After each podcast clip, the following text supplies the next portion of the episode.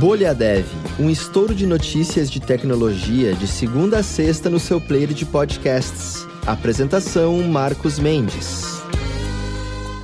Olá, muito bem-vindo, muito bem-vinda ao Bolha Dev dessa segunda-feira, 22 de agosto de 2022, aniversário de 35 anos do lançamento de The Legend of Zelda por parte da Nintendo. Então são 35 anos do pessoal confundindo o Link com a Zelda, chamando o Link de Zelda porque acha que o nome é dele não da princesa. Por outro lado, dois anos depois nasceria a filha do Robin Williams, que ele falou pelo menos que chamou de Zelda Williams por conta da princesa, por conta do jogo que foi lançado aí há 35 anos.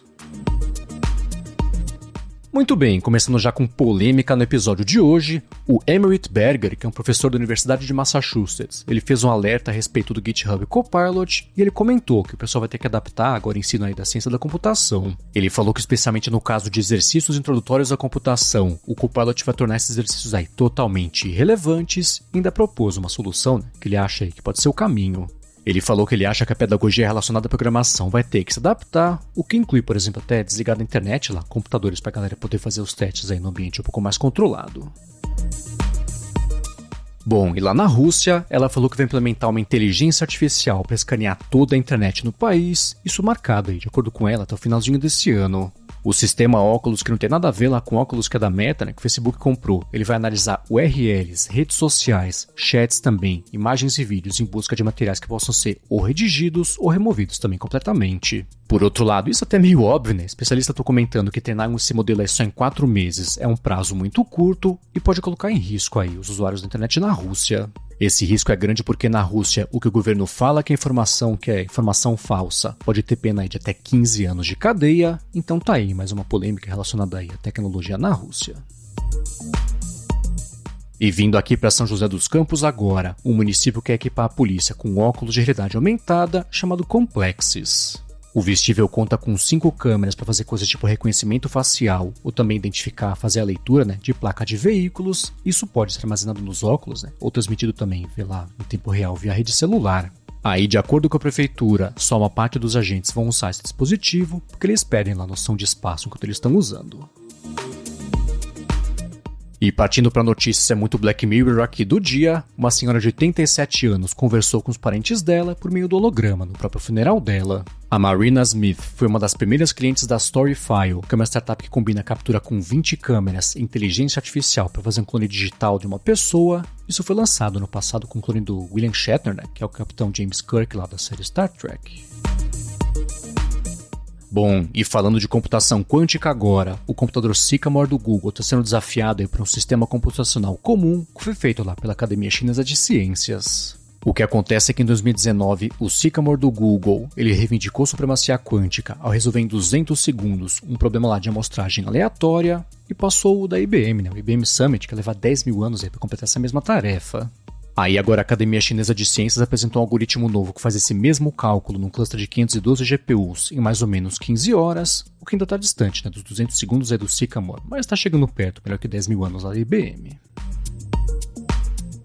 E falando do espaço agora, entrou em operação o primeiro satélite com software reprogramável. O equipamento da Eutelsat oferece a capacidade de reconfiguração de missão, com os feixes lá que podem ser remodelados e redirecionados também para comunicação móvel.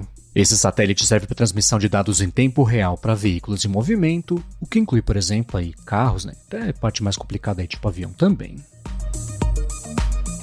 Bom, e falando de segurança digital agora, na semana passada mais de 200 módulos maliciosos infiltraram tanto os registros ANPM quanto também PyPI.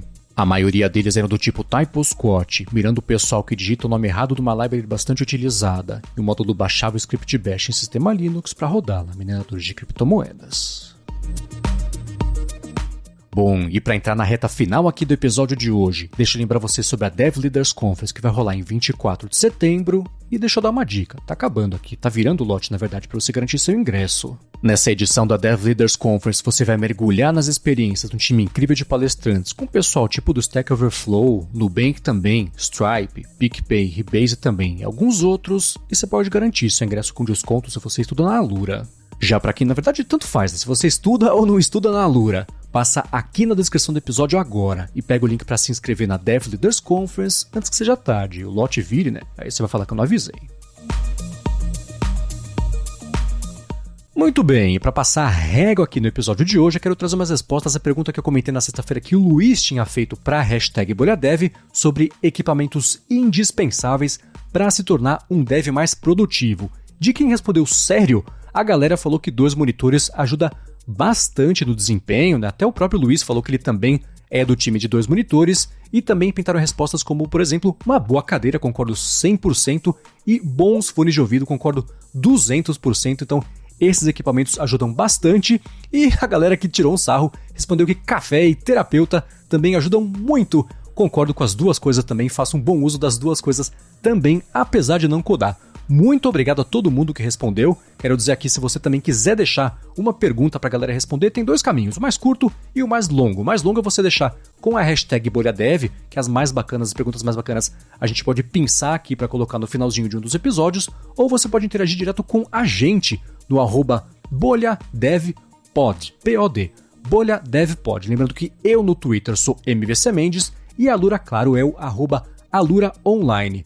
Muito obrigado, como sempre, a todo mundo que tem deixado recomendações e avaliações para deixar mais gente alerta de que existe aqui o podcast, poder descobrir o podcast e poder se formar todas as tardes sobre tecnologia, sobre inovação e sobre desenvolvimento. E o Bolha Dev, é claro, tá de volta amanhã. Até lá!